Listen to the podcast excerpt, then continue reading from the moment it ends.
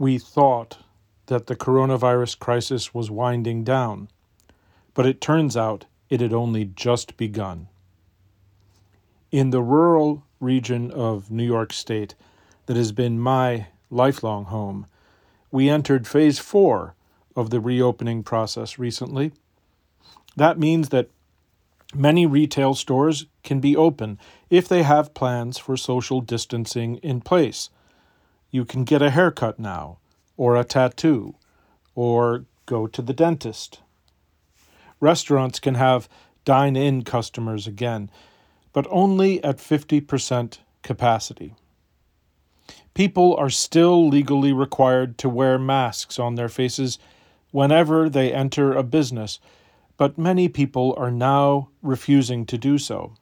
In some areas, there's a sense that the coronavirus has already been defeated. In my area, new coronavirus diagnoses are down to practically zero. Nonetheless, in other parts of the United States and in other parts of the world, positive tests for the COVID 19 virus are increasing dramatically. In some places, like Texas, it's clear that there is an increase in actual infections because hospitalizations are on the rise. In other places, people wonder whether the increase in diagnosis might simply be a result of the increase in testing for the virus. The central characteristic of the COVID 19 experience remains. We still don't know what's happening. We still can't see what's going on. Welcome to Beyond Back to Normal, a podcast that shares the ideas uncovered through a study of the impact of the coronavirus crisis on business culture. My name is Jonathan Cook, the researcher who conducted the interviews from which this podcast is constructed. Last time on this podcast, research participants discussed the underlying structural problem of economic inequality that predated the coronavirus pandemic and is being made worse by it. The dangers perceived by the people I interviewed go far beyond problems in the distribution of wealth, however. They shared concerns about the unsustainability of conventional models of business as well.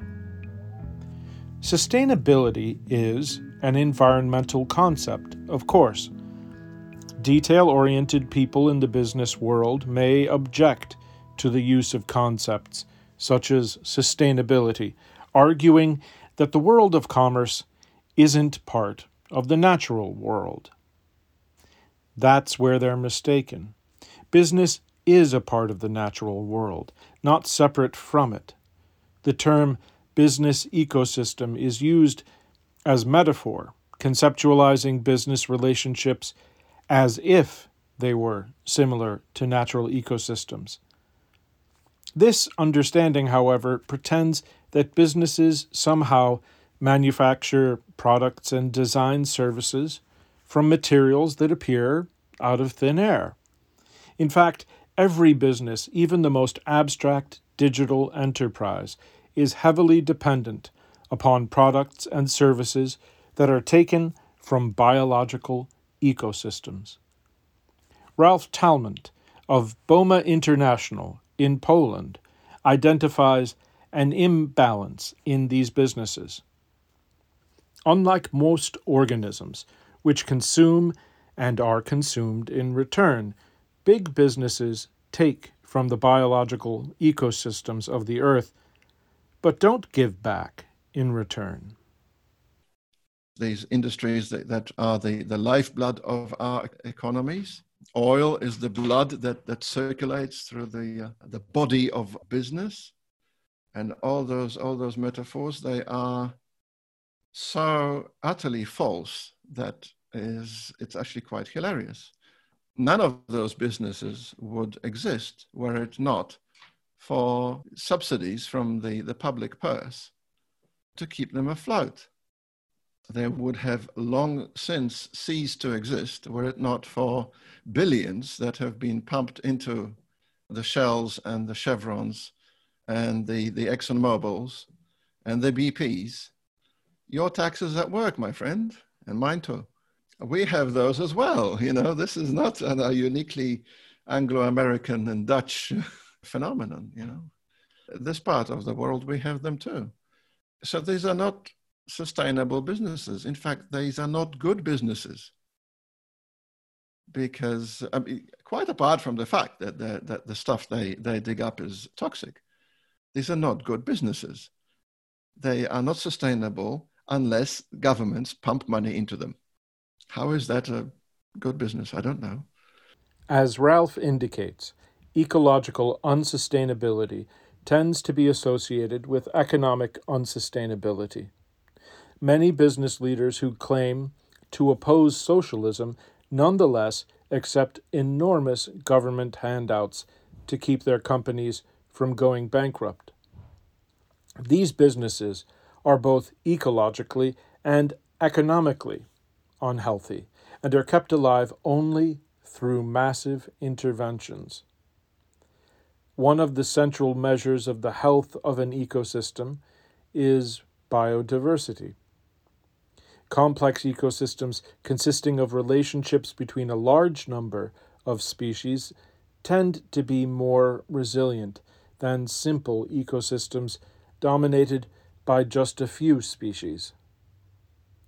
Martin Cieślowski, founder of the School of Nothing, observes that the world of business consists of simple ecosystems dominated by just a few extremely large companies that fill huge areas of the economy with brittle monocultures. Oh, Our whole organic system is kind of a monoculture itself, and so we are really not strong enough to survive in the in the real world of this planet. So we are kind of supported right now by a very artificial system, so that we can live our lives, and this is under under attack. And I and it seems to me that it's not going to make it. And then comes the question okay, what kind of society can we live in, uh, which is supportive to the planet and which this planet can support in a, in a more healthy way? I think one of the monocultures is our monetary system, which is a monoculture itself, right? And by having that installed, we have a monoculture of markets and markets, especially, you know, who markets dealing with, you know, making more money uh, profit, you know, profitability. And this is a very monoculture in thinking, I guess. If you go right now through a supermarket, for example, and you look really, really close, you see that most of the stuff you buy there is made out of wheat and sugar. So you have wheat, sugar, and some vegetables and fruits, which are not really vegetables and fruits anymore. If you look what kind of vitamins they have, so it's it's a really really very monoculturally um, built business world and, and world of economies we're in. And I think this is also that we should wake up to and see that it's not as diverse as we want to see it and it's not as stable as we want to see it. Martin sees grocery stores filled with iterations of just a few unhealthy ingredients. Just so, digital business suffers from a glut of fillers with low nutritional value Facebook, Google, and Amazon. Business culture has progressively replaced ecological diversity with monocultures, with a small number of identical products and services dominating all over the world. Figuratively and literally, the breadth of the DNA that businesses work with has narrowed dramatically, with insufficient capacity to respond when crisis strikes. Business monocultures reduce complexity and reduce productivity by concentrating resources and replacing adaptive diversity with a stiff, standardized simplicity. Healthy ecosystems last for millions of years businesses fall apart in a matter of decades, leaving environmental and social wreckage in their wake. Digital business hasn't created a more stable, sustainable business solution, but has only made the problem worse.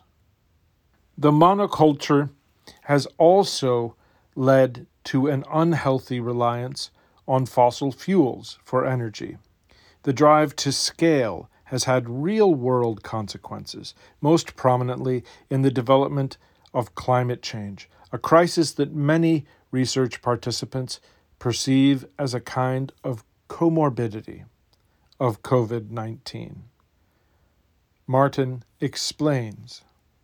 Maybe we will reflect at a certain point that we behaved like that virus to other species and nature. You know, when we when we claimed about the climate issue, then I think this is exactly what happened. The, the mankind stressed the planet so hard, like the virus is doing now with us, and and the virus is maybe even harmless against you know compared to what we did to other species and the planet. And this kind of you know this kind of relationships and and energies and and forces up to a certain moment uh, i would say up to the moment that corona showed up in china and also in our environment those forces kind of were also invisible.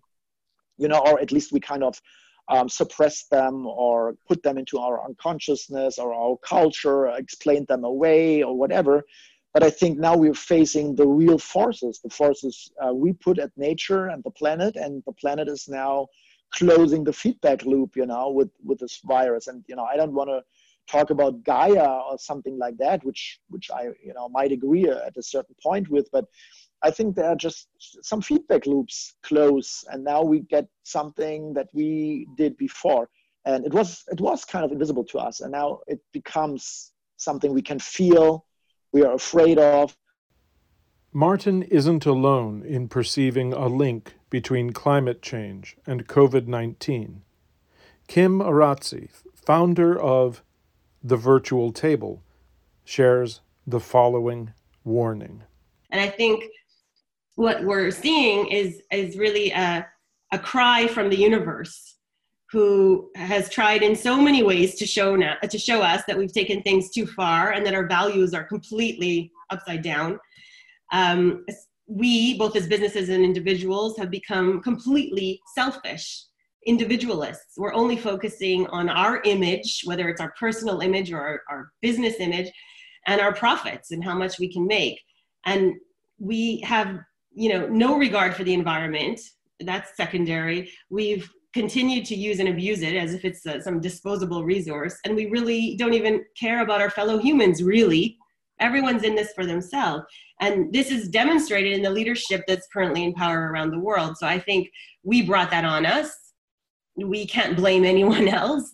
Those people that are in power are representing society. And i always like to to make analogies. And i think if we look at and, and this is very close because we're talking about a physical virus. But when we take the analogy of the human body, when something is wrong in our body, it alerts us through symptoms, right? We might get a stomach ache, a fever, headache, or even a heart attack, or even, God forbid, cancer, right?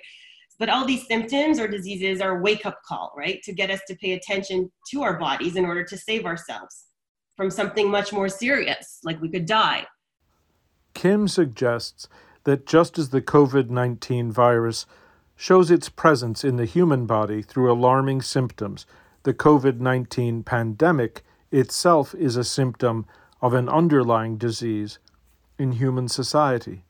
It's a wake up call, a warning that if we don't change our ways, death is on the way. Is death on its way? Parts of Siberia north of the Arctic Circle reached above 100 degrees Fahrenheit this summer.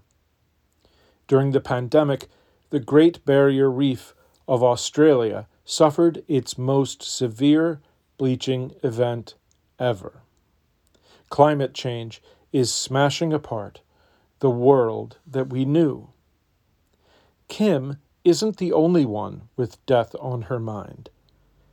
American UX researcher Amy Santi takes note of the way that the coronavirus pandemic has led people in business to consider their mortality, forcefully removing them from their usual center of action and directing their gaze uncomfortably in the direction of death.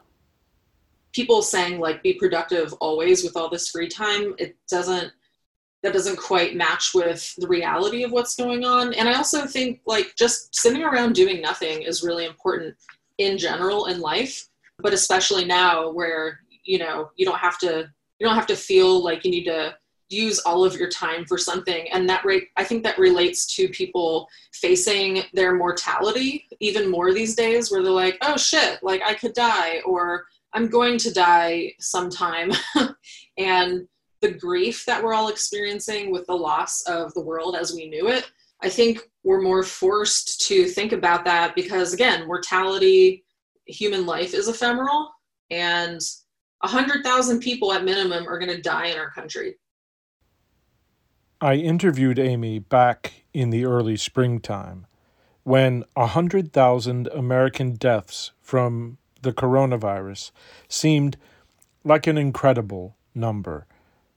Actually, it was an underestimate.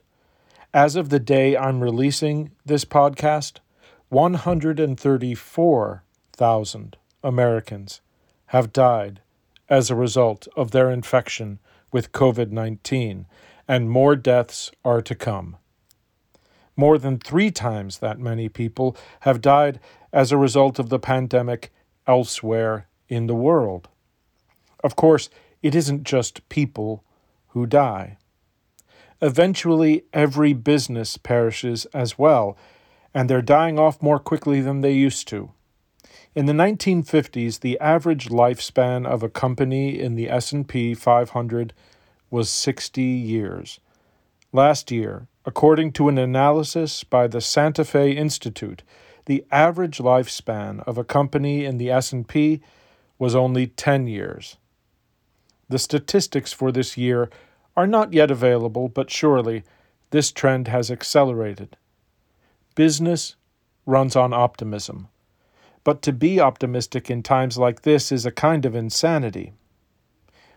While people are dying, businesses are closing down permanently at a mind boggling pace. The culture of business works with the mythology of the potential for infinite growth. But as Marcus Lehto, co founder of Joint Idea, has seen, COVID 19 has forced business to look death in the face. It's like the ultimate challenge. You know, If this is one of the things that is, you know, core to our ability is obviously our breath and our ability to uh, metabolize oxygen and, and take, you know, strength and aliveness from them you know, it's kind of like looking death in the face, I suppose you could say. So, I mean, if the biggest fear in the world is that of dying, and if the thing that we need more than anything to stay alive is our breath, uh, you know, we're coming pretty close to a, a near death experience. Business leaders prefer to emphasize growth, but now they're forced to acknowledge the ultimate end to growth. Anthony Howard of the Socratic Leadership Academy talked to me about the way that denial of death has been at the core of the culture of business though the coronavirus crisis is challenging that privileged position. One of the things that's really highlighted in this whole pandemic is that we are trying to use technological means to defeat death. And we're running from our fear of death. And because the boomers have tried to use vitamins, healthcare, all manner of things to extend life, the boomers do not cope, cope with death well at all. And the boomers, of course, broadly are in control of you know governments and companies and so forth, and they're afraid of death, and therefore we're unable to confront death. Now, I'm not saying, by the way, we shouldn't be doing what we're doing to you know we don't want death to run rampant and you know paralyze our hospitals and all that kind of thing. But I believe what's underneath a lot of this is a fear of death, which is a fear of finitude or our own mortality. And so, because we're operating uh, with a time mindset that says, you know, I have a limited amount of time, but actually I'm a smart guy, and me plus technology can extend that amount of time that I have. And the, the coronavirus is another example of something that I think I can manage with technology. So, next thing I'm going to do is I'm going to give you an app which we can use for social distancing to continue to, you know, make sure we stay alive as long as we possible can. You know, it's only when we confront death ultimately, you know, at an existential kind of level. I don't mean at, the at the moment of dying, but you know, the moment we can kind of look in the mirror and say, "Hey, I'm mortal. I am going to die. I have a limited amount of time." It's only then that we can transform our lives and live the moment in an expanded sense. As long as we live, you know, with that moment confronting us in the future, we live in this with this sense of finitude and we do everything we can to, to extend that chronological sense of time.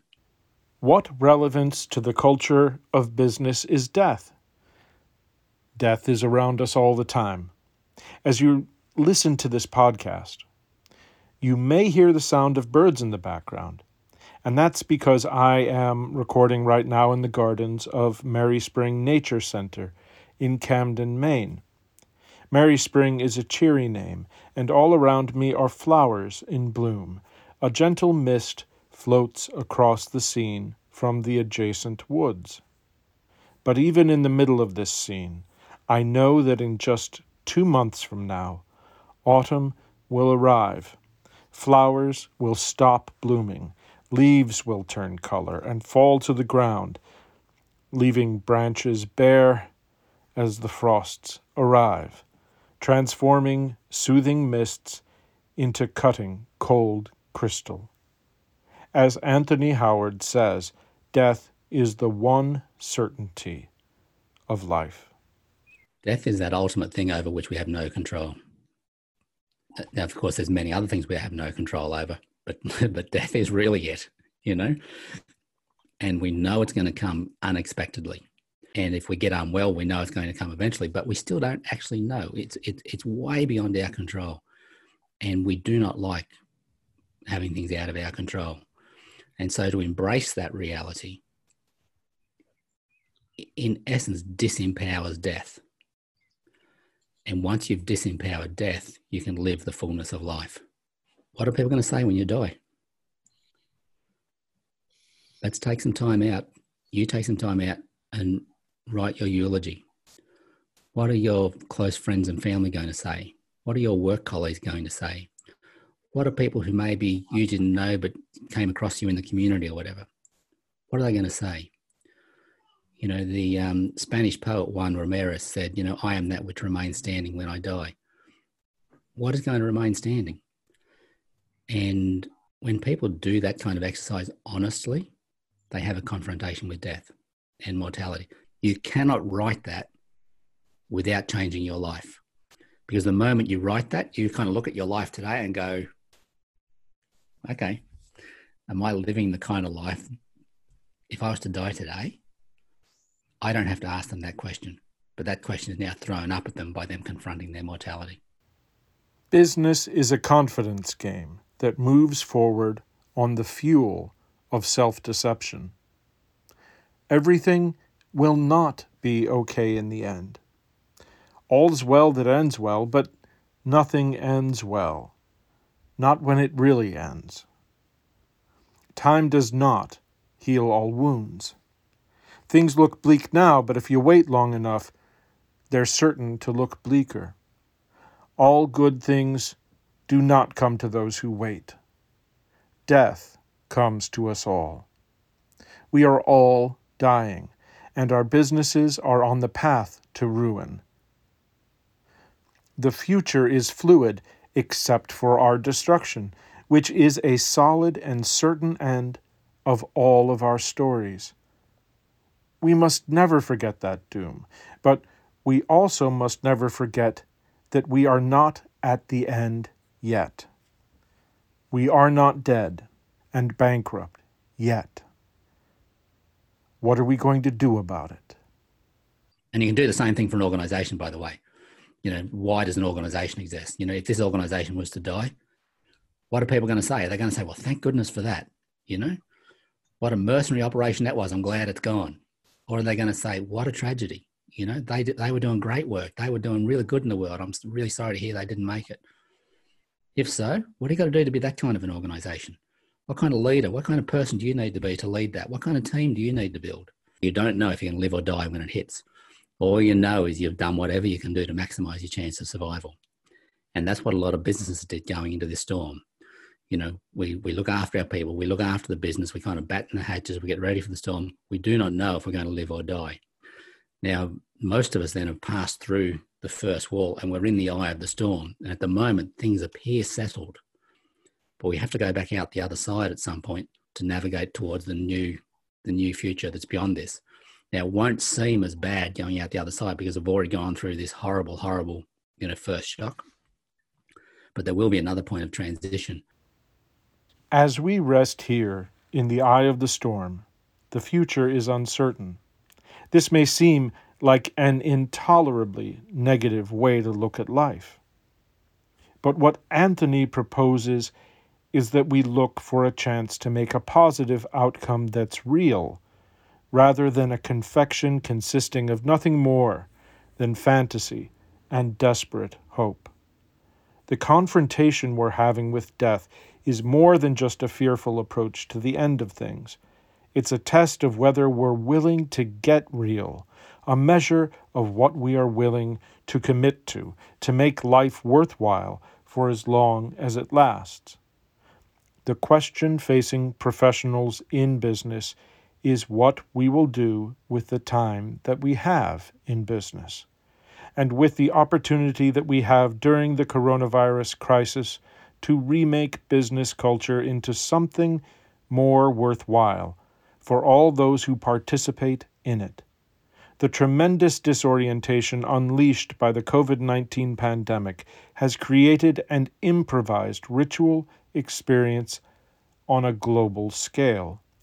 With the ordinary boundaries of reality taken away, we have entered into a surreal threshold a liminal zone in which the solid limitations we once assumed to be permanent have become fluid, allowing for new ways of imagining what a business can do and how it can be run.